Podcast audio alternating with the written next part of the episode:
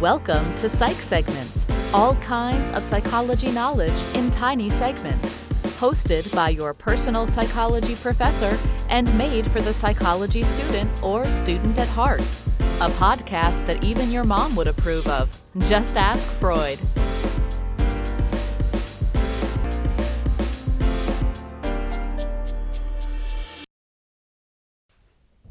Hey, welcome for another episode of Psych Segments. If you are anything like me right now, you are at home.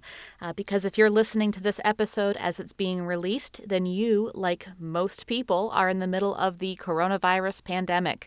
Um, in fact, it's affected the entire world and almost every single country on the planet.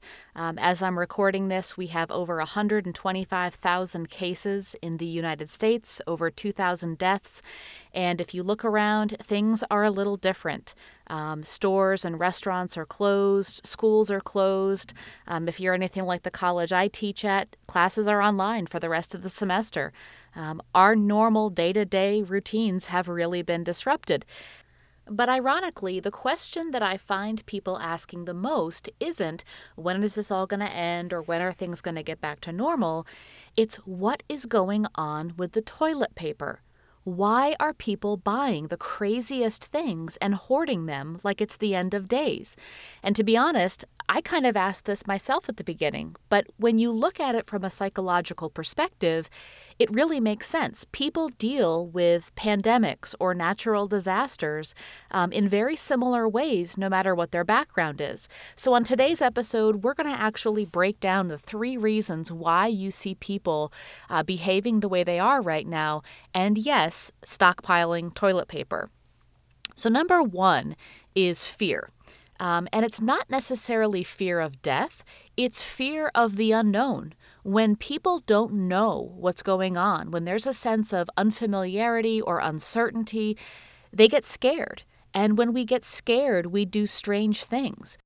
And on top of that, consider there is almost no one in this country who has lived through an active pandemic. So, this is a totally new situation for us. So, not only are we scared, but we're in uncharted territory.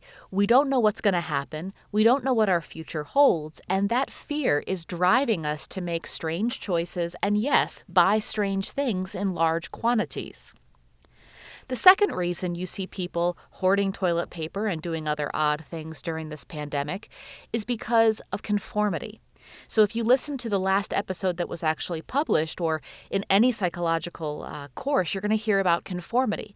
Conformity is this idea that we tailor our behavior or our thinking to what's around us because we want to fit in. Now, I myself may not have gone straight to the paper products aisle when I heard about, you know, the, the quarantines and the lockdowns and so forth, but because I saw everybody else doing it, and because I saw toilet paper and paper towels and things becoming scarce, I conformed to the new norm. The new norm right now is stockpiling things like toilet paper, flour, pasta, rice, because we don't know what's coming.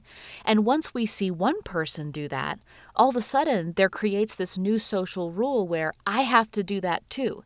It's the same reason you see people buy tons of milk before a hurricane, even though, yes, if the power goes out, that milk will most naturally expire. Um, we do these things because we see others doing them, we don't know what to do, so we conform to their behavior. The third reason you see strange behaviors during times of pandemic or natural disaster is quite frankly the need for control. Okay, right now, as a human being, I have zero control over what's going on.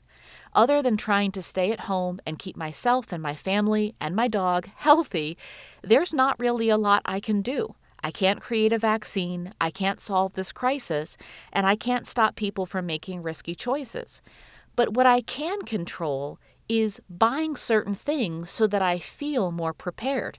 I can control what products I have in my home, and although it may seem really arbitrary, having some sense of control gives us comfort. Again, we're scared. These are uncertain, uncharted times. And feeling like, okay, I can go to the store, I can stock up, and that makes me feel better. That is our sometimes, you know, ill advised way of trying to regain control on a situation that makes us feel very out of control. Now, I admit, Not everyone's behavior is going to be covered by these three rationales or, or reasons, uh, but most people, if you look at their behavior and their choices during this time, whether it's what they're posting on social media to the things they're buying, you can explain them using these three things unfamiliarity and fear, wanting to conform to what others are doing, and the need for control.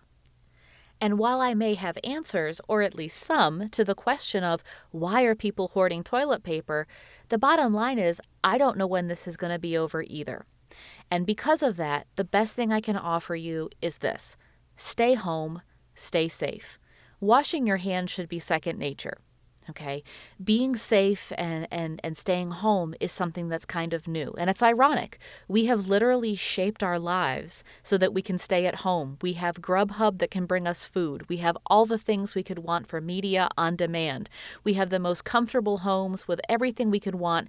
And yet, when the government or our health uh, officials tell us to stay home, the first thing we want to do is get out.